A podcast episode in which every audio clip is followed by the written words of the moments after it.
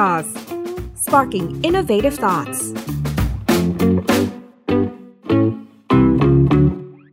อันนี้เราเป็นเราคุยกันอยู่ใน context เป็นแค่การเปลี่ยนแปลงในรอบสิบปีนี้เท่านั้นเองจริงๆมันมีโอกาสมี opportunity เยอะแยะเต็มไปหมดเลย พี่กระทิงมองว่าอ่าอย่างคนอย่าง individual อย่างพวกเราเนี้ย เราจะ take opportunity เราจะเราจะ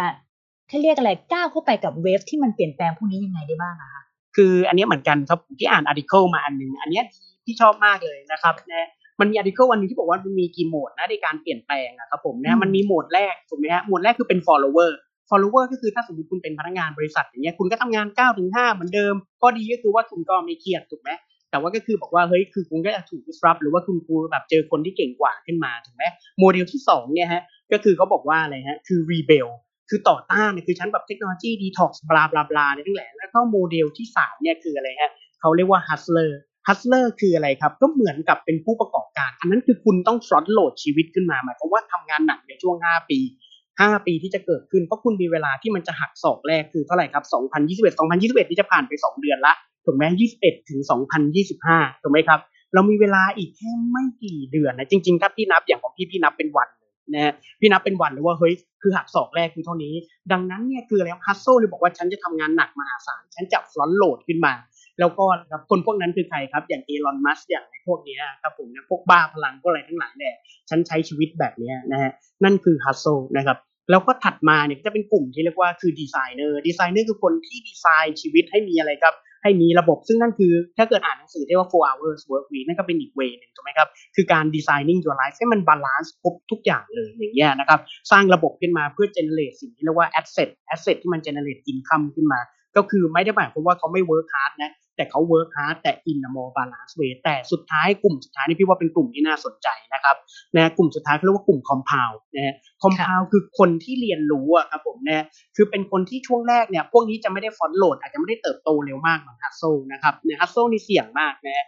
แต่ว่า compound เนี่ยจะค่อยๆโตก็คือเหมือนกับว่าสะสมความรู้เนี่ยไปเรื่อยๆ แล้วสุดท้ายเนี่ยพอถึงจุดหนึ่งมันจะหักศอกของความรู้ขึ้นมา สร้างความรู้ขึ้นมาที่หลากหลาย และก็เช่นเดียวกันเนี่ยฮะมันคือเรื่องของการอันนี้คือพี่ถึงบอกว่ามันเหมือนคือชื่อมันคือ CXO ครับผมเนี่ยคือต่อไปเนี่ยยูต้องเป็น Chief Exponential Officer คำว่า Exponential Officer หมายความว่าอะไรครับผมเนี่ยคำว่า Exponential Officer มันมีหลายอย่างอย่างแรกเนี่ยคืออันนี้ครับ X เนี่ยมันคือเรื่องของอันนี้ฮะนะครับ x ตัวแรกมันคือเรื่องของอันนี้ฮะ มันคือเรื่องของการคิดแบบ exponential ถูกไหมสองคือการคิดแบบ disruption คือการคิดแบบ exponential กับ disruption เนี่ยมันคือเหมือน startup เลยนะครับ startup เนี่ยคือจะเข้าไปในคืออันดับแรก ฉันดูก่อนเลยว่าอะไรครับ ว่า assumption ของธุรกิจของฉันเนี่ยคืออะไร แล้วฉันก็คือแล้วถ้า assumption ของธุรกิจฉันมันไม่จริงเนี่ยฮะซึ่งถ้าเกิดไปอ่านอย่างของเอลอนมัสเนี่ยคือเขาใช้สิ่งที่เรียกว่าอะไรก็ first principle thinking ถูกไหมกระบวนการคิดว่าอุตสาหกรรมที่ผ่านมาเนี่ยมัน based on ความเชื่ออะไร แล้วตั้งคำถามง่ายๆครับถ้ามันไม่จริงขึ้นมา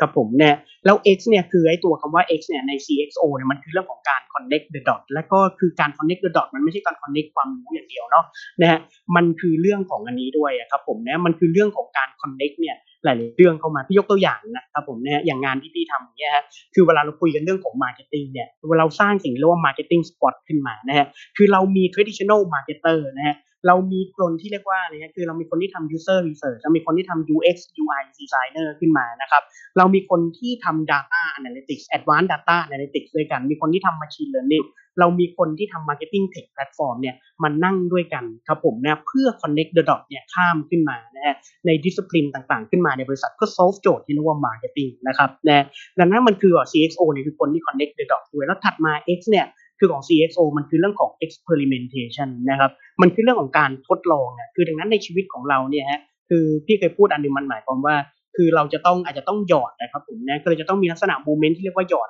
คือ 10%อย่างเงี้ยครับนะคือเป็น budget ของเราในการที่บอกว่าเราทดลองคือ budget ของเรื่องเวลาใน budget ในเรื่องของเงิน คือการทดลองอะไรใหม่ ๆ ขึ้นมา เพื่อให้มันเต็ม pipeline ทั้งหมด นะครับนะคือเต็ม pipeline นี่หมายความว่าอะไรก็หมายความว่าอะไรครับบางเรื่องเนี่ยคืออุตสาหกรรมบางอันเนี่ยพอเวลามันถูก disrupt ขึ้นมาผมเนี่ยเฮ้ยอย่างน้อยเนี่ยฉันสามารถ shift ความรู้ขึ้นไปซึ่งมันเป็นแกนความรู้แบบที่เรียกว่ามันคือตัว Y เนาะนะครับคือลึกเรื่องหนึ่งแล้วกว้างในหลาย ๆ เรื่องนะครับนะฮะดังนั้นเนี่ยคือถ้าถามพี่พี่ว่ามันคือโมเดลอะโลกแห่งอนาคตนะครับคือ you ต้องเลือกให้หมดว่า you อยากเป็น hustler you อยากเป็นอะไรครับ compounder หรือว่า you อยากเป็นดีไซเนอร์หรือจริง ๆ เนี่ยครับคือ you สามารถดึงจุดเด่น ๆ ของสิ่งต่าง ๆ เหล่านี้เข้ามาด้วยกัน แต่จำไว้เสมอครับ you ไม่สามารถเป็น follower ได้อีกถัดไป คือใช้ชีวิตแบบธรรมดาไม่ได้ นะครับนะฮะคือคือคือเพราะสิ่งเหล่านี้มันคือแบบคือเรามีเวลาแค่สี่ปีนะครับนะในการเปลี่ยนแปลงตรงนี้ขึ้นมา พี่ว่านี่คือสิ่งที่สำคัญมากนะครับแล้วก็พี่ว่าคือไม่ต้องพูดถึงเรื่องไอ้ transformation แล้วนะฮะคือ corporate transformation เนี่ยคือทุกบริษัทต้อง transform กันทั้งหมด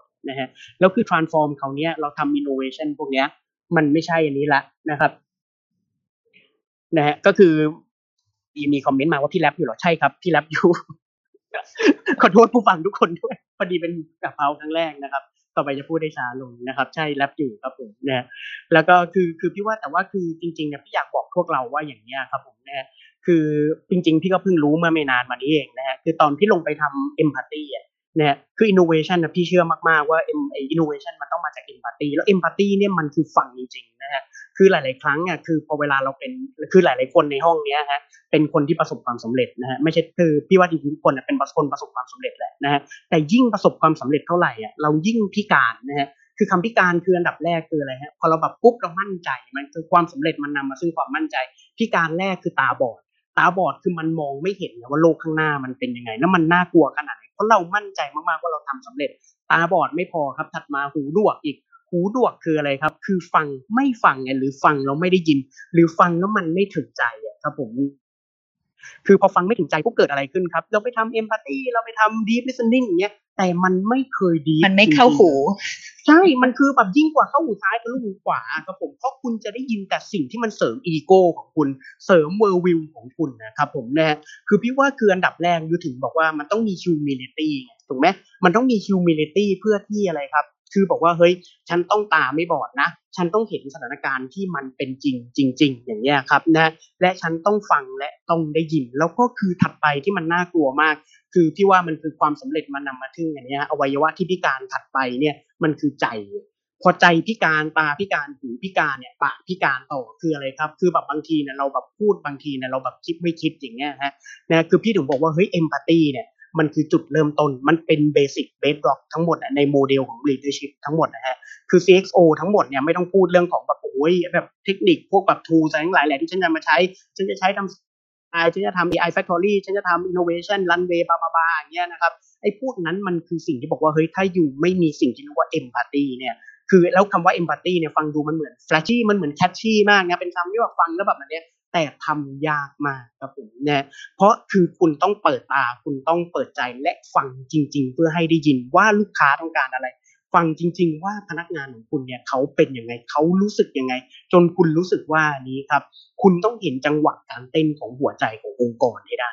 นะฮะคือคืออย่างของพี่นี่ยพี่นั่งฟังพนักงานนะครับ พี่จัด empathy listening session สามร้อยสี่ร้อยคนนะครับจนรู้ว่าเฮ้ยเรามีปัญหาละแล้วอย่างเซสชันล่าสุดเนี่ยคือคือ KBTG เนี่ยเราแบบพัฒนามาค่อนข้างเยอะมากนะฮะในช่วงเวลา 2 ปีจาก 2019ถึง2021 เนี่ยนะฮะเราผ่านโควิดมาได้เนี่ยพี่ว่าเราผ่านมาได้แบบค่อนข้างดีมากนะครับ แต่สิ่งหนึ่งอะล่าสุดพี่เพิ่งไปฟังปุ๊บแล้วพี่รู้เลยว่าเฮ้ยมันผิด เพราะอะไรรู้ป่ะ เพราะว่า transformation พอพี่งานปุ๊บพนักงานบางคนบอกว่าเฮ้ยอยากทำ transformation ให้เสร็จ พอเขาบอกว่าเฮ้ยอยากทำให้เสร็จปุ๊บเนี่ยพี่ฟังปุ๊บเฮ้ยมันผิดเลย เพราะคำว่า transformation มันไม่มีเสร็จไม่มีความว่าเสร็จค่ะใช่เพราะว่าถ้าเกิดเราบอกว่าเสร็จปุ๊บคือจบทันทีอะเป้าหมายของ transformation หลายคนจะบอกว่าเส้นชัยของ transformation อยู่ที่ไหนพี่บอกเลยว่า transformation มันไม่มีเส้นชัยแต่มันมีไกด์ไลน์ง่าย ๆ ว่าถ้าเมื่อไหร่ transformation เนี่ยครับมันเป็นสิ่งที่ทุกคนทำในชีวิตประจำวันและทำเรื่อยๆ เป็นธรรมชาติของเขาอะจนกระทั่งยูรู้สึกว่าอะไรครับ คือตอนนี้พี่มีทีม transformation ของพี่ที่เป็นทีมกลางที่ทำหลาย ๆ เรื่องถูกไหมแต่ถ้าเมื่อไหร่ทีมนั้นยุบขึ้นไปแล้วบอกว่าเฮ้ยมันเป็นธรรมชาติของทุกคนละ แล้วพวกเขาก็กลับไปเนี่ยฮะอยู่ในส่วนต่าง ๆ ขององค์กรได้เนี่ย transformation มันเป็น infinite game เนี่ย เพราะเราอยู่ในยุคของ continuous disruption ครับ หลัง 2030 เป็นต้นไปสิ่งที่เกิดขึ้นคืออะไร มันคือ disruption เนี่ยคือตอนนี้ไม่มีเห็นใช่ไหมครับว่ามันทุกๆ4-5ปีถูกไหมแต่ก่อนเนี่ยกว่าจะเปลี่ยนเวฟเป็น30ปี20ปี10ปี เดียวสามปีเราไม่ได้เปลี่ยนเล็กด้วยเปลี่ยนใหญ่เราไม่ได้เปลี่ยนใหญ่เนี่ยคือแค่ลูกเดียวมันมาทุกทิศทางถูกไหมแต่ต่อไปเนี่ย imagine เราจะสร้างองค์กรยังไง ถ้ามันคืออะไรครับ disruption มันมาทุกๆปีเนี่ยนะครับแน่แล้วอย่างนี้พี่กระทิงพี่กระทิงกระตุ้นคนในออฟฟิศค่ะที่ KBTG ยังไงคะ driving change ในองค์กรยังไง พี่ว่าคือคือเราต้องทำหลาย ๆ อย่างนะครับนะอย่างแรกเนี่ยคือคืออย่างแรกนะฮะมันคือเอมพัตตีถูกไหมถัดมาเอ็นวิชั่นนะครับนะพี่พี่พี่เล่าตัวอย่างหนึ่งให้ฟังแล้วกันนะคือสุดท้ายเนี่ยคืออย่างไรก็ตามเนี่ย leader เป็นคนสร้าง strategy ที่ถูกถูกไหม นะคืออันดับแรกยูต้องมี strategy ที่ถูกก่อน strategy ที่ถูกมันต้อง based on คุณปั้นบอกว่านี่ฮะคือคุณปั้นจะสอนเดี๋ยวว่าเริ่มต้นด้วยคณิตศาสตร์ แล้วจบด้วยภาษาศาสตร์เสมอคำว่าเริ่มต้นด้วยคณิตศาสตร์เนี่ยคือท่านจะบอกว่าสิ่งที่ฝากเคแบงก่อนที่ท่านขึ้นเป็นประธานกิจกุลเนี่ยท่านบอกว่าอะไรเนี่ยฮะหนึ่งอย่าไม่คำนวณอย่ามั่วอย่าชุ่ย ซึ่งนั่นหมายความว่าอะไรฮะพี่ถึงบอกว่าอันดับแรกเนี่ย you จะเห็นได้เนี่ย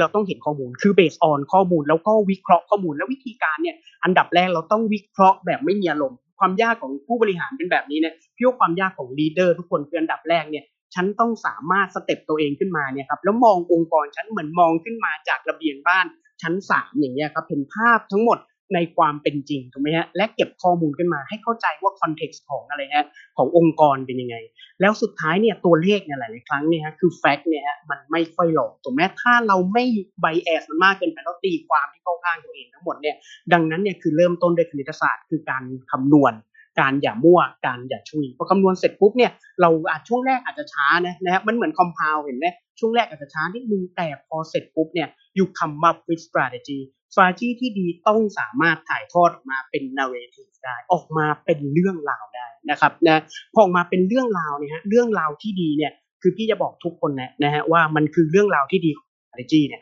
มันจะต้องอะไรครับ มันจะต้องเปลี่ยนจังหวะการเต้นของหัวใจของผู้ฟังทุกครั้งให้ได้นะฮะนะคือ narrative แล้วก็ story ที่ดีเนี่ยมันคือมันจะต้องเกิดการ change behavior มันอาจจะไม่ได้ change behavior แค่ครั้งเดียว แต่มันจะต้องพูดหลาย ๆ ครั้งเนี่ยครับคือ leader ต้องทำทั้งงานที่น่าเบื่อ และก็ทั้งงานที่น่าตื่นเต้นงานที่น่าเบื่อสำหรับผู้นำคือหลาย ๆ ครั้งคือพูดเรื่องเดิม ๆ พูดซ้ำๆโดยไม่รู้จักเหนื่อย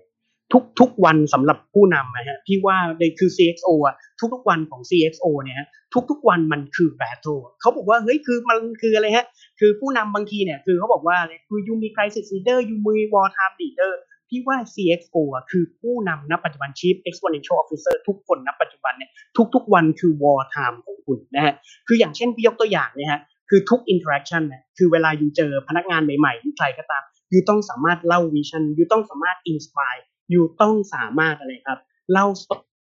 ที่อะไรฮะที่ inspire ให้เขารู้สึกว่าแบบเขาอยากมาเป็นส่วนหนึ่งของอะไรฮะของทิศทางของ s t r a t e g ของ vision ที่คุณอยากจะไปให้ได้นะครับเล่าเรื่องเดิมๆคุณคิดว่าดีสมมติพี่มีพนักงานพันห้าเนี่ยพี่เจอคนพันห้าร้อยคน พี่ต้องเล่าเรื่องเดิมๆทุกครั้งนะฮะแต่สำหรับพี่อะคือนั่นคือสิ่งแรกผู้นำต้องเชื่อในเรื่องที่อยู่อยากเล่าจริง นะฮะคืออยู่ต้อง believe อยู่ต้อง have faith จริงๆ ในสิ่งที่อยู่เชื่อนะครับนะคือพี่ถึงบอกว่าเฮ้ยผู้นำในยุคนี้ CXO เนี่ยเหนื่อยไหมเหนื่อยนะยากไหมยากแต่สุดท้ายนะนั่นคือสิ่งที่เรียกว่าภาวะผู้นำนะครับนะภาวะผู้นำมันคือสภาวะที่มันอยู่ต่อเนื่อง เพราะอย่างเช่นเราบอกเราคุยกันเสมอเรื่องของ culture ถูกไหมมีคำพูดกระทั่งว่า culture is strategy for lunch ซึ่งพี่บอกเลยว่าพี่เรียนไอเนี่ย เรียนอันนี้มาเรียนในตัว Harvard MP มาพี่บอกเลยว่า no it's not นะครับคือ strategy นะครับมันต้องด้วยตามด้วย capability ถูกไหมเคปคือ strategy หลาย ๆ ครั้งมันทำไม่ได้เพราะมันไม่มี capability ที่จะ execute ได้ capability ประกอบไปด้วยประกอบไปด้วย structure ประกอบไปด้วยเทคโนโลยีประกอบไปด้วย process และ people ขององค์กรอย่างเงี้ย นะครับนะคือดังนั้นหมายความว่าพอมี strategy เสร็จปุ๊บ strategy เป็นตัวนำทาง เราต้องมี capability ซึ่งประกอบด้วยองค์ประกอบต่างๆเหล่านี้ที่มันอะไรฮะมัน tightly link กันมันลิงก์กันทั้งหมดที่มันสุดท้ายสามารถ deliver ตัว strategy นั้นได้ครับนะแล้วคือ you มีหน้าที่ในฐานะผู้นำเนี่ยฮะคือสร้าง strategy ที่ตัว you เองเชื่อ และก็สร้างอะไรครับ story ที่เราเชื่อและเราเชื่อมั่นจริง ๆ ว่าเราจะไปถึงนะฮะคือพี่บอกเออพี่ถึงบอกว่า vision คืออะไรรู้ปะ vision มันคือความเป็นจริงที่มันยังไม่เกิดแค่นั้นเองนะ vision มันคือความเป็นจริงที่มันกำลังจะเกิดและยังไม่เกิดอย่างเงี้ยหน้าที่ของเราเนี่ยคือมันเหมือนแบบเราเดินแถวหน้าขึ้นไปขึ้นเขาเอเวอเรสต์อะคือแบบมันเป็นคนแรกที่เราแบบเราเป็นคนไต่ขึ้นไปอย่างเงี้ยถูกไหมครับเนี่ยคือเราไต่ขึ้นไปหนาวเท่าไหร่หรืออะไรอย่างเงี้ยเราต้องเป็นคนแรกที่ฝากสิ่งนั้นขึ้นไปนั่นคือหน้าที่ของผู้นำครับนะหลายๆครั้งเราก็ต้องกลับมาอยู่ข้างหลังหลายๆครั้งก็ต้องไปอยู่ข้างๆบ้าง อย่างเงี้ยนะครับทุกคนก็รู้หมดคือ leader as a follower leader as a teammate อะไรอย่างเงี้ยเป็นต้น แต่พี่ว่านั่นแหละคือหน้าที่สำคัญมันคือทำเรื่อง boring over and over ครับผมค่ะพี่กระทิงเป็นคนมี energy แบบเยอะมากเยอะชนิดที่คนฟังทั้งหมดไม่ว่าสัมผัสกับตรงนี้ได้นะคะ อย่างที่อยู่ที่องค์กรอย่างที่ KBTG อย่างเงี้ยเราถ่ายทอดพลังงานแบบเนี้ยออกไปให้คนอื่นเนี่ยยังไงอย่างความรู้สึกตั้งแต่เรื่องของเนี่ยอะไรกับวิชั่นที่เรามี นะเข้าใจเรื่องของ strategy แล้วก็สามารถที่จะเอาไป execute ได้ พี่ว่าพี่ว่ามันคือมันคือการ the best communication is over communication หาช่องทางทั้งหมดนะครับผมนะในการสื่อในการสื่อสารนะฮะซึ่งอันนี้คือสิ่งที่เป็นสิ่งที่คุณปันสอนพี่ท่านบอกว่าคือจบด้วยภาษาศาสตร์คือสิ่งเนี้ย ทุกช่องทางทุกชแนลอะครับผมเนี่ยอย่างปีที่แล้วเนี่ยคือ JPDG ได้รางวัลอันนี้คือโดย HR Asia เนาะนะคือ best company to work for ทั้งทั้งช่วงโควิดอะเพราะคืออันนี้ฮะเราลงเป็นแถลกกับพนักงานนะฮะตั้งแต่เราดีไซน์ custom journey ถูกไหมแต่อันนี้พี่ดีไซน์สิ่งที่เรียกว่า employee journey ถูกไหมมันก็เนี่ยแหละเอาดีไซน์ thinking ไปจับ employee journey แล้วดูว่ามี touch point ตรงไหนบ้างที่พี่สามารถ drag เขาได้ อย่างกระทั่งเนี่ยครับพี่บริหารองค์กร 2,000 กว่าคนถูกไหมแต่ว่าเนี่ยฮะทั้ง interview แล้วก็อะไรรู้ปะไม่ต้องพูดถึงทาวน์ฮอลไม่ต้องพูดถึงแบบว่าเฮ้ยการแบบประชุมการอะไรทั้งหลายแหละ ถูกไหมแต่ว่าอย่างเช่นแม้กระทั่ง exit interview อะพี่ก็ลงไป interview ครับผมแน่ไปพี่ไป exit interview อย่างเงี้ยว่าพนักงานคือเขารู้สึกยังไงตอนเขาจะลาออกเพราะนั่นคือเป็นช่วงเวลาที่พนักงานเนี่ยเขาไม่มีวันที่เขาจะโกหกเนี่ยเขาจะออกแล้วถูกไหมครับแล้วพี่ได้ฟีดแบ็ที่แฟรงค์และตรงที่สุดในการแก้ พี่ก็ไปนั่งฟังพนักงานอย่างเงี้ยครับนะฮะแล้วก็พอไปนั่งฟังพนักงานที่จะลาออกแล้วรันเซสชันเนี่ยพี่ดึงผู้บริหารที่มานั่งฟังพนักงานเหล่านั้นด้วยแล้วพี่ก็บอกว่าเฮ้ยเล่าว่าเราอยากให้องค์กรมันเป็นย ครับผมแน่มันคือบอกว่าเฮ้ยมันคือ design journey และหา touchpoint พี่เรียกมันว่า micro innovation นะมันคือ micro moment ที่เราพูดกันแต่มันคือ micro inno ที่เราต้องหาวิธีการในการที่เปลี่ยนเนี่ยฮะจุดเนี่ยคือเวลาเราบอกว่าการเปลี่ยนพฤติกรรมเนี่ยมันคือจุดต่างๆ touchpoint ต่าง ๆ เหล่านี้แหละนะครับ คือพี่ถึงบอกว่าไอ้ตัว exponential เนี่ยคือ you เห็น curve exponential ป่ะ curve exponential มันเป็นแบบนี้นะ คือช่วงแรกมันจะเรี่ยราดติดดินนะครับ มันเหมือน deception นั่นแหละ มันจะไม่เปลี่ยนเราจะเหนื่อยมากๆ เหมือนตอนที่ทำในตัว startup ecosystem อะคือแบบกี่ปีนะ ใช้เวลาสามปีอะสิบสองสิบสามสิบสี่อันนี้มีจำได้ถูกไหมเพราะเราแบบเราช่วงนั้นจะ fragment มากใช่ คือจำได้ป่ะเวทีแบบกระเปี๊ยกเดียวอะไอเวทีตอนปี 2013 มาที่จัด dtac Accelerate ครั้งแรก เวทีนั้นน่าจะเล็กกว่าบ้านพี่ปัจจุบันน่ะนึกออกปะคือเวทีนั้นน่าจะประมาณแบบเล็กมาก คือแบบจำได้เลยแล้วคือแบบ 14เนี่ยเกือบท้อแล้วแต่มันคือ do the same thing over and over again นะครับ แล้วสุดท้ายเนี่ยถ้าอยู่ทำสิ่งที่ถูกปุ๊บมันเหมือน snowball effect นะครับ เดี๋ยวมันก็จะ take off ขึ้นมาเนาะนะฮะนั่นคือเรื่องของ strategy vision แล้วก็ capability ถูกไหมเราจะเห็นเลยว่าตัวทำ transformation นะครับผมเนี่ยมันเป็นเรื่องของ culture เยอะแต่สิ่งหนึ่งที่พี่อยากเตือนก็คือไม่คือ เป็นเรียกว่า throw throw it on the table คือแน่นอนมันมีเรื่องของอันนี้ครับ คือพี่ทำงานที่ Google ที่ Silicon Valley ตอนนั้นมันมีพนักงาน 3,000กว่าคนเองเนาะนะคือตอนเรียนที่ Stanford เนี่ยคือ Eric Schmidt CEO Google มาสอน 15 คลาสใน4ในใน 20 กว่าคลาสอะ เออแล้วคือแบบเฮ้ยตอนนั้นไปจอย Google เนี่ยคือแบบมันแบบมหัศจรรย์มากคือพี่อยากบอกว่าตอนนี้มันก็จะมีเต็มไปหมดเลยถูกไหมตอนนี้คือแน่นอนคือกระแสคือ Netflix ถูกไหมเราต้องสร้าง culture แบบ Netflix เราต้องมีเราต้องมีพนักงานที่เป็นแบบว่าอะไรฮะ talent density ต้องเป็น A player หมดเลยบาบาบาบูบูบีบีอย่างเงี้ยถูกไหมแต่สิ่งที่สำคัญนะพี่จะบอกก่อนเสมอว่าคือ culture ต้อง support strategy ของเรานะครับหลาย ๆ ครั้งเนี่ยเรา force fit ตัว culture เข้าไปที่มันไม่ได้ deliver strategy เนี่ยคือดังนั้นหมายความว่าอะไรครับบางทีเนี่ย คืออย่างพี่ยกตัวอย่างอย่างเงี้ยฮะอย่างของพี่นี่ยพี่ตัดสินใจว่าอย่างนี้นะครับคือพี่รับพนักงานเข้ามาแน่นอนเขาต้องมี potential ที่เขาจะเติบโตได้ แต่ตานี้ปุ๊บเนี่ยพี่บอกว่าเฮ้ยคือ why don't we create a culture and work environment that can transform everyone to be an A play เนี่ยนะครับนั่นคือสิ่งที่พี่อยากทำเนี่ยถูกไหมพี่ไม่สนคือเข้ามาเลยอย่างเช่น capability level ปีที่แล้วเนี่ยพี่ก็วัดถูกไหมทำเหมือน startup เลย build measure เลยอย่างเงี้ยตั้งเป้าไว้ว่า capability level ต้องขึ้น 0.5 ขั้น ซึ่ง 0.5 ขั้นนี่เยอะมากนะนะครับ คือคือหมายความว่า1ขั้นเนี่ยในเวลา 2 ปี 2 ขั้นนี่มันคือยกระดับองค์กรเป็นอีกองค์กรหนึ่งเลยนะฮะปีที่แล้วพี่ทำได้ 2 0.27 ก็ยังทำได้ไม่ดีเพราะว่าติดเรื่องของโควิด ก็ไม่ใช่ข้ออ้างที่ถูก แต่ว่าตาเนี้ยปีนี้พี่บอกว่าเฮ้ยพี่ต้องขึ้นอันนี้ให้ได้นะครับเนี่ยคือทำยังไงเนี่ยฮะมันถึงจะบิงแล้วก็ unleash เนี่ยคือ potential ของคนขึ้นมา คือพี่ถึงบอกว่าแต่ละองค์กรเนี่ยมันมี flavor ของ culture ที่เยอะมาก แต่จงจำไว้เสมออยู่เรียนรู้ จาก culture เหล่านั้นนะครับนะแต่จงตั้งต้นที่ strategy ที่ถูกและ strategy นั้นมันบอกว่าคุณต้องสร้าง culture อย่างไร คุณต้องสร้างอะไรครับ structure อย่างไร และสุดท้ายเนี่ยคุณต้องเอาเทคโนโลยีอะไรมาจับตรงไหน นั่นแหละ เพราะหลาย ๆ ครั้งเราเคยบอกว่าเราทำดิจิทัลทรานส์ฟอร์เมชันไม่เราเอาดิจิทัลเป็น แต่จริงๆดิจิทัลทรานส์ฟอร์เมชันมันคือ subset ของ transformation นะครับ มันคือ corporate transformation ดังนั้นคือเราต้องเห็นภาพไปชัดว่า transform ไปสู่อะไร เราต้องการ transform ไปสู่อะไร แล้ว transform เสร็จปุ๊บเนี่ยยกตัวอย่างก็ได้อย่างที่อ่านหนังสือเนี่ยหลายเล่มก็จะบอกว่าเฮ้ยมันต้องเป็น one organization ถูกไหมหนึ่งองค์กรสอง operating model คือหนึ่งคือ innovation แล้วก็ต้องสร้างไอ้ตัวนั้นน่ะคือบอกว่าก็จะมี blueprint ออกมาเลยถูกไหมครับ ว่าอะไรรู้ปะว่าอันดับแรกก็ต้อง spin off ออกมาแยกออกมาเลยอย่างเงี้ยถูกไหม นะฮะแล้วก็อย่างถ้าอ่านหนังสือเล่มหนึ่งชื่อ Loonshots Loonshots บอกว่าต้องมีเรื่องของอะไรครับ มันต้องมี phase separation ถูกไหมเหมือนน้ำกับน้ำแข็งที่มันต้องแยกกันแต่มันจะมีช่วงที่มัน coexist ได้ระหว่างน้ำกับน้ำแข็งฟังดูโคตรเนิร์ดเลยนะครับนะแล้วมันก็มีเต็มไปหมดเลยแต่สุดท้ายเนี่ยคืออย่างของพี่พี่เชื่อเรื่องของ integration คือแล้วมันทำไมต้องมีสองโมเดลที่ถามตัวเองเนี่ยแล้วพี่ก็ไปถามอาจารย์ที่พี่เรียนด้วยที่ฮาร์วาร์ดเนี่ยแกเป็นแกเป็น board member ของ Netflix อย่างเงี้ยนะฮะคือแบบนั่งคุยกันไป discuss กันไป discuss กันมาเนี่ยแกบอกว่าเฮ้ยคือพี่ก็บอกว่าถ้าอย่างนั้นนะพี่เอาอย่างนี้ละกัน อย่างนี้นะอาจารย์เอาอย่างนี้ คือผมคิดว่าผมไม่จำเป็นต้องเป็นหนึ่งองค์กร มีแค่สอง operating model ของ organization คือหนึ่ง innovation กับอีกอันหนึ่งคือ legacy คือผมก็สร้างหลาย ๆ operating model ขึ้นมา พี่ถึงสร้างไอ้นี่ฮะบริษัท K-Tech ที่จีนอย่างเงี้ยนะครับไปตั้ง K-Tech ที่จีนเลยเพื่อบอกว่าเฮ้ยนั่นคือ another operating model แล้วก็สร้างกสิกร X นะฮะขึ้นมาก็เป็นอีกหนึ่ง operating model เช่นเดียวกันของ KBTG อย่างเงี้ยครับนะฮะซึ่งซึ่งคือพี่ว่ามันคือมันคือมันคือ time will tell better คือพี่ทำเนี่ยมันถูกต้องหรือเปล่านะครับ แต่พี่อยากบอกว่าอันดับแรกเนี่ยคือศึกษาไว้ แต่จงจำไว้เสมอนะครับนะฮะว่าอันนี้ฮะอย่าไปลอกกันบ้างนะครับ คือเอา Netflix มาอย่าลอกกันบ้างจงตั้งสติกับผมนะว่าแก่นของการดีไซน์ตั้งกับไว้ที่อะไรครับวิชั่นของ Netflix คืออะไรนะ ลองคิดตามนะ ยุทธศาสตร์ของ Netflix คืออะไรนะ และเขาต้องสร้าง culture แบบนี้เพราะอะไรนะ และถ้าคุณเข้าใจตรงนั้นแล้วเนี่ยมันคือหลักการครับคือ principle แล้วคุณเอามันเนี่ยครับ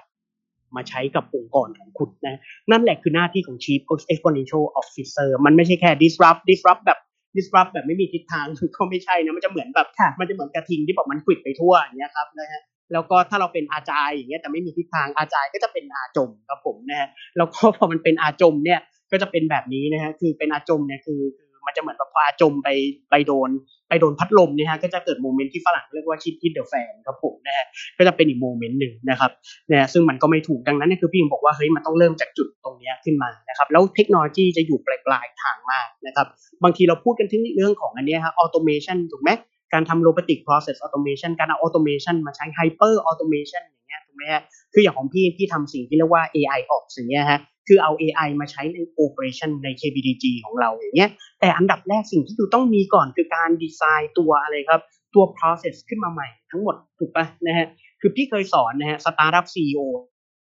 คือ startup CEO เนี่ยหลายคนเนี่ยมันไม่สามารถ step ขึ้นมาเป็น 10x CEO ได้ คือเป็น startup CEO แบบที่ทำให้เกิดการเติบโตแบบ 10 เท่าทุก ๆ ปีได้เนี่ยเพราะวัน breakdown ตรงจุดที่เรียกว่า process นี่แหละ คือเขาดีไซน์ process แล้วก็ดีไซน์ ตัว architecture ขององค์กรได้ไม่ดีอย่างเงี้ครับนะฮะดังนั้นเนี่ยมันหมายความว่าคือจริง ๆ แล้วเนี่ยหลาย ๆ ครั้งเนี่ยฮะคือเราต้องตั้งในส่วนนี้ว่าเฮ้ยสร้าง fundamental ของตัวนี้ให้ดีก่อน business fundamental ของเรา business architecture ของเรามันตอบโจทย์ยุทธศาสตร์อย่างไร แล้วสุดท้ายเนี่ยครับคือเทคโนโลยีต้องเป็นอย่างไร culture ต้องเป็นอย่างไร structure organization ต้องเป็นอย่างไรประมาณนี้ครับนะค่ะ พี่กระทิงคะในคนที่ฟังอยู่วันนี้เนี่ยอาจจะมีทั้งสองกลุ่มนะ คนที่เป็นสตาร์ทอัพหรือว่าอาจจะเป็น SME เจ้าของกิจการนะคะ แล้วก็อีกกลุ่มหนึ่งก็คือคนที่เป็น middle management เนาะทำงานเป็นผู้บริหารในองค์กรขนาดใหญ่ คนสองกลุ่มนี้ก็อาจจะมีลักษณะที่มันไม่ไม่เหมือนกันค่ะอยากให้แต่อยากให้พี่กระทิงเนี่ยช่วยช่วยฝากแนวคิดกับคนสองกลุ่มนิดนึงคนที่เป็นเจ้าของเลยมีธุรกิจส่วนตัว กับอีกกลุ่มหนึ่งก็คือเป็นผู้บริหารอยู่ในองค์กรที่กำลังจะก้าวขึ้นนะเป็นผู้บริหารระดับสูงสุดอะไรเงี้ยเขาจะ convince อ่าองค์หัวหน้าของเขาเนี่ยซึ่งเขากำลังทำ transform อยู่แหละ แต่ว่าแน่นอนคนที่เป็นผู้บริหารเขาอาจจะเป็นรุ่น baby boom เนี่ยจะ convince เขายังไง ให้ให้เขามองไปในทิศทางเดียวกันได้ค่ะ เอาแบ่งเป็นสองกลุ่มกันนะ เจ้าของกับคนที่เป็นเอ่อคนที่เป็นผู้บริหารขนาดกลางในองค์กรขนาดใหญ่ค่ะ ได้ครับคือพี่ว่าผู้บริหารระดับคือจริงๆเนี่ยคือวิธีการที่ค่อนข้างค่อนข้างที่พี่เจอที่ make sense นะครับผมนะฮะคือสำหรับสำหรับองค์กรใหญ่เนาะนะฮะสำหรับองค์กรใหญ่เนี่ยพี่ว่าอันดับแรกเนี่ยสิ่งที่มันค่อนข้าง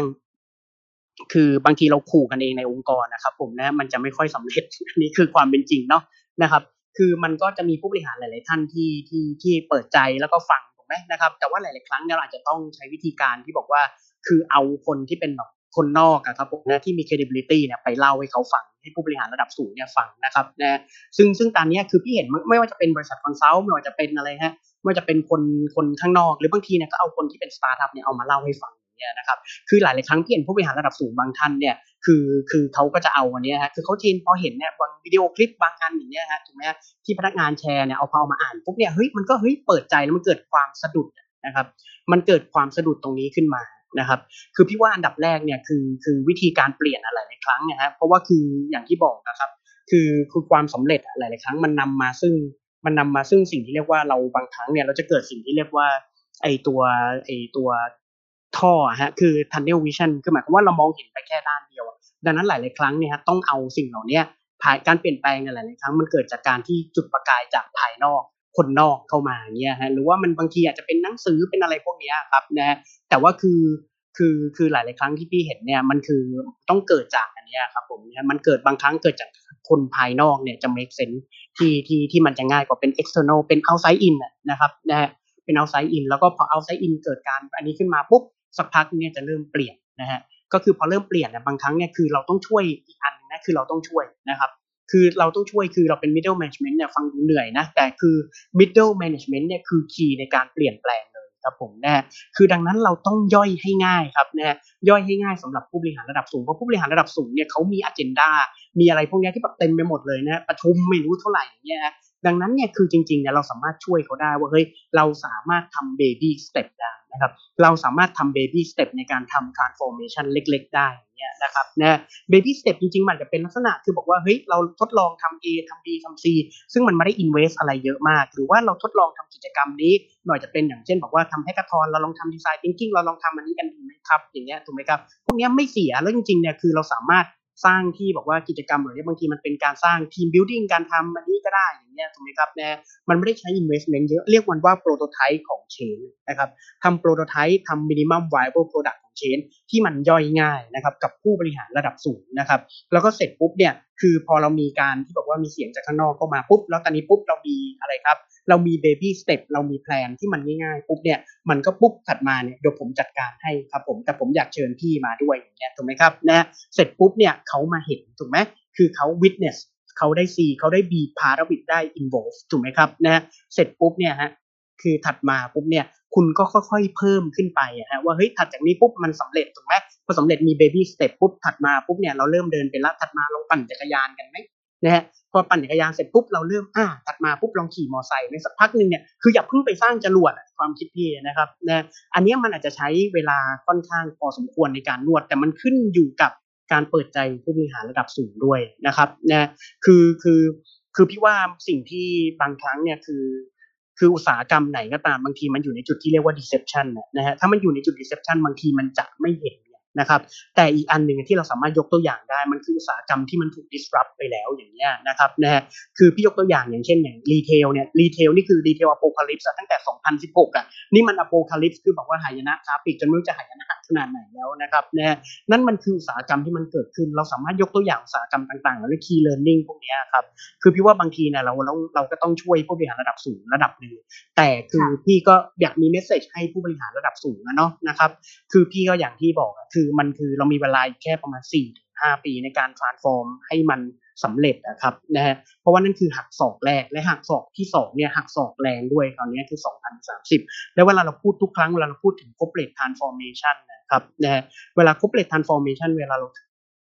มันคือแบบสี่ห้าปีเนี่ยพี่บอกเลยว่ามันเร็วมากเลยอย่างตอนนี้นี่คือสองเดือนละถูกไหมนะฮะสองเดือนแล้วอะคือแบบคือพี่เอาตรงๆอะคือแบบสองเดือนในสิบสองเดือนเนี่ยคือแบบยังทำมาแป๊บทำมานิดเดียวเองอะนะฮะ ก็ก็ถือว่าช้ากว่าที่ตั้งใจไว้อะเนาะนะครับ แต่ว่าคือสี่ปีเราบอกว่าแบบอันนี้แบบมันมันดูยาวนะ แต่จริงๆมันสั้นมากนะครับ เพราะว่าคือเดี๋ยวต่อไปเนี่ยมันไม่ได้ผมว่าระหว่างทางมันไม่มี disruption นะ มันจะมี disruption มันอาจจะมีอะไรโผล่ขึ้นมาอีกนะคะ ที่เราคาดคิดไม่ถึงก็ได้ ใช่ อย่างไอ้นี่ H1N8 ถูกไหมไอ้ตัวไอ้ตัวฟลูอะถูกป่ะที่โผล่ขึ้นมาในรัสเซียเงี้ยอ้าวตายละคือเธอเธอจ๋าที่ยังไม่ได้หายจากอันนี้เลยถูกไหมครับที่ยังไม่ฟื้นไข้จากอันนี้เลย แล้วก็เริ่มมีอันอื่น โผล่ขึ้นมาเต็มไปหมดแล้วอะพี่ว่าเฮ้ยคือคือดังนั้นนะคือความยากของ transformation อีกอันหนึ่งเนี่ยพี่ว่าคือสำหรับผู้บริหารระดับสูงนะต้องกัดฟันนะคือคุณต้อง bite the bullet คือกัดลูกปืนเลยอะครับ ในการที่คุณจะต้องทำ transformation เพราะอะไรรู้ป่ะ เพราะว่า transformation มันไม่ได้เกิด result เร็วมากไง คุณต้องกัดฟันและทำมันไปเรื่อยเหมือนที่ผมบอกอะฮะคือคนต้อง visualize มองตัวเองเป็นเหมือนอันนี้ครับเหมือนคุณเดินฝ่าพายุหิมะครับผมนะเดินฝ่าพายุหิมะพาทีมขึ้นภูเขาเอเวอเรสต์นะครับนะมันใช้เวลานานมากนะคือกว่าจะเห็นผลจริงๆเนี่ยกว่ามันจะ take off มัน complete เนี่ยมันคือ snowball อะครับนะคุณต้อง bite the bullet นะฮะแล้วก็คือมันเป็นหน้าที่ของผู้บริหารระดับสูงอะ transformation ทุกอย่างมันไม่เคยสำเร็จเลย ถ้าคุณอันนี้ครับนะถ้าคุณไม่เริ่มจากผู้บริหารระดับสูง ผู้บริหารระดับกลางช่วยได้ ผู้บริหารระดับสูงแต่สุดท้ายเนี่ย ถ้าช่วยไปแล้วเนี่ยคือเขาก็ยังไม่เปลี่ยนเนี่ยพี่ว่าก็คุณควรจะเปลี่ยนบริษัทครับผมนะอันนี้คือ ก็ไม่อันนี้คือความจริงนะฮะมันคือความจริง ก็ก็มันก็ไม่ไม่รู้สิคือพี่ว่ามันคือความเป็นจริงเนี่ยนะฮะคือเพราะว่ามันคือแบบ you you can waste your time นึกออกปะนะครับนะฮะแต่แต่บางทีเนี่ยคือพี่ว่าคือการสื่อสารระหว่างผู้บริหารระดับจะสูงสำคัญนะ นะครับ คือเราต้องมองเห็นภาพเดียวกันบางทีต้องอย่างที่บอกอะคือเราก็ต้อง earn trust จากผู้บริหารระดับสูงเช่นเดียวกัน ผู้บริหารระดับสูงก็ต้องเปิดใจฟังผู้บริหารระดับกลาง และก็พนักงานที่อยู่อันนี้ครับผมนะบางทีอยู่เดือนอยู่ล่างของออฟชาร์แต่คุณต้องเปิดใจฟังเขาจริง ๆ นะครับ เพราะคือหลาย ๆ ครั้งเนี่ยพี่บอกเลยว่าคือการเปลี่ยนแปลงมันเกิดจากคนรุ่นใหม่ ๆ คุณต้องฟังเขาและให้โอกาสเขาว่าอย่างของพี่ยกตัวอย่างก็ได้อย่างขุนทองกับ MAKE เนี้ย คือ MAKE คือไอตัว MAKE by KBank นะครับนะที่พี่ทำเนี่ยคือเป็นน้องอายุ 20 ต้นๆทั้งนั้นเลยนะครับนะฮะเพราะเขาเข้าใจคือ demographic เขามหาศาลพี่แบบพี่บอกตรงๆว่าพี่ไม่เข้าใจ demographic เขาพี่ถึงบอกว่าพี่ต้องให้เขาเป็นคนทำหลายๆครั้งเนี่ยคอน sumer product เนี้ยคือผู้บริหารอายุ 50 อย่างเงี้ย55 แต่กำลังตัดสินใจในแง่ของ Product เนี่ยฮะสำหรับผู้บริโภคอายุ 10 กว่า how can that be possible เราคุยกับลูกเราเลยยังไม่เข้าใจเลยอะนึกออกปะไม่คือแบบไม่ต้องพูดถึงลูกอะเราคุยกับน้องเราอย่างเงี้ยที่เด็กกว่าเรา15ปีอย่างเงี้ยเรายังไม่เข้าใจเลยคือแบบเราจะไปเข้าใจคนที่อายุเด็กกว่าเรา20-30ปีได้ยังไงอย่างเงี้ยเราจะไปออกแบบผลิตภัณฑ์ให้เขาได้อย่างไรอย่างเงี้ยครับนะฮะคือพี่ว่านั่นก็เป็นอีกเรื่องหนึ่งที่ผู้บริหารระดับสูงต้องต้องเปลี่ยนนะครับนะคือพี่ว่านั้นคือในแง่ขององค์กร organization เนี่ยคือ change แบบว่า really slowly แต่ว่ามันคืออันนี้ฮะ แต่ว่าคือมันเป็นหน้าที่ของผู้บริหาร เพราะว่าการทำ transformation top down ที่บอกเลย top down only นะครับ แต่คีย์ที่บอกว่า define ว่าสำเร็จหรือไม่สำเร็จนอกจากผู้บริหารระดับสูงนั้นเนี่ยคือ middle management ที่เป็นข้อกลางที่มันเชื่อม strategy กับ execution นั่นแหละสำคัญที่สุดนะครับนะส่วนผู้ประกอบการเนี่ยครับคือพี่ว่าเนี่ยคือคือจริง ๆ เนี่ยคืออันนี้ครับคือพี่ว่ามันคือ SME นะฮะคือคือมันจะมีสามก้อนะมันคือผู้ประกอบการแล้วก็คือ SME ถูกไหมครับ อีกอันหนึ่งเนี่ย คือสตาร์ทอัพถูกไหมแล้วก็สตาร์ทอัพแล้วก็ถัดมาเนี่ยครับก็คือเรื่องของ corporate ถูกไหมพี่ว่าจริง ๆ แล้วเนี่ยเราอย่าแยกกันครับผมเพราะพี่ว่ามันคือ business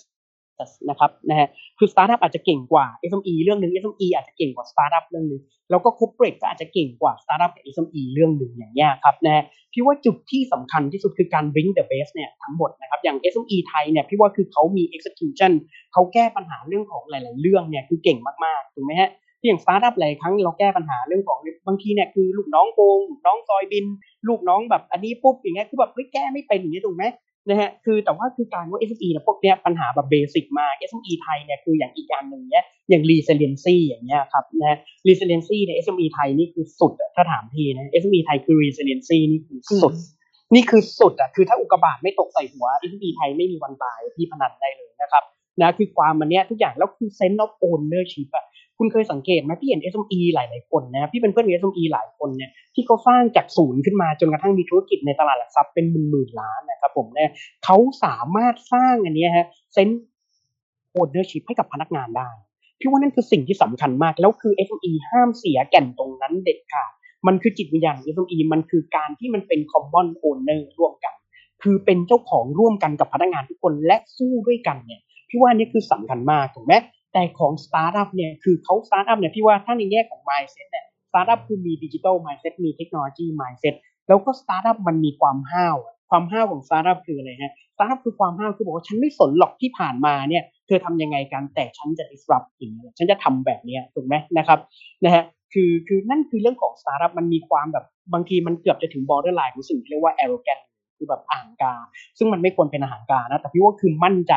แล้วก็คือเชื่อว่ามันมีวิธีการที่ดีกว่าเสมอ และก็คือการใช้เทคโนโลยี solution ขึ้นมาเนี่ยครับแล้วสตาร์ทอัพเนี่ยหลาย ๆ ครั้งเนี่ยคือพอเขา born ตั้งแต่ born ดิจิทัล born เทคโนโลยีถูกไหมเขาก็จะบอกว่าเฮ้ยพวกนี้ฉันไม่สนนะครับนะฮะฉันใช้เทคโนโลยีตั้งแต่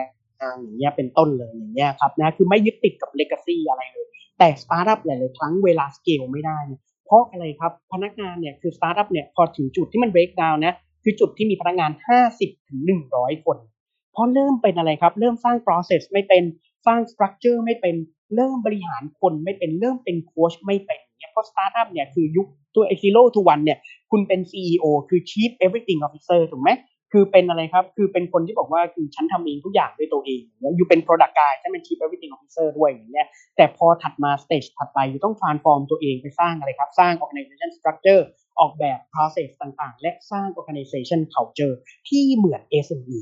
แต่ SME เองก็เช่นเดียวกันเฮ้ยฉันก็ต้องเรียนรู้เรื่องของเทคโนโลยีการคิดแบบสตาร์ทอัพอย่างเงี้ยครับและก็อีกอันหนึ่งเนี่ยถัดไปมันคือเรื่องของการมีระบบครับผมนะเหมือน corporate แต่ต้องเป็นระบบที่ lean นะ lean process lean system อะครับผมนะฮะอย่าไปใช้ระบบที่มันเป็น bureaucracy อย่าเอามาเอา systematic thinking แบบของบริษัทใหญ่มา แต่อย่าเอา bureaucracy มาด้วยครับผมแน่ดังนั้นเนี่ยคืออันนี้ฮะคือ SME ก็ต้อง bring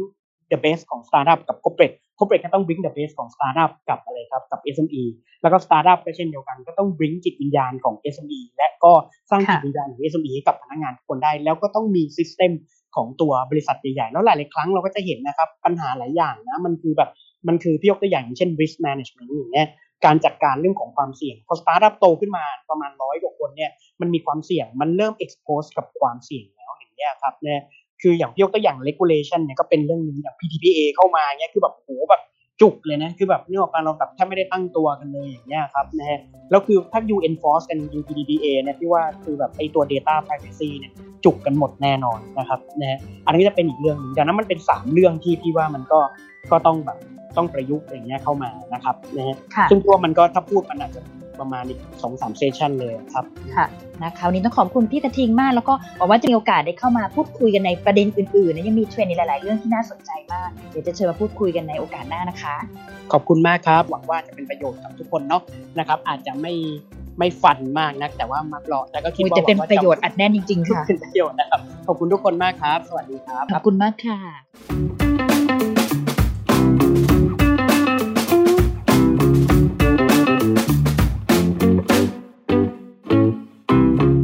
sauce, sparking innovative thoughts.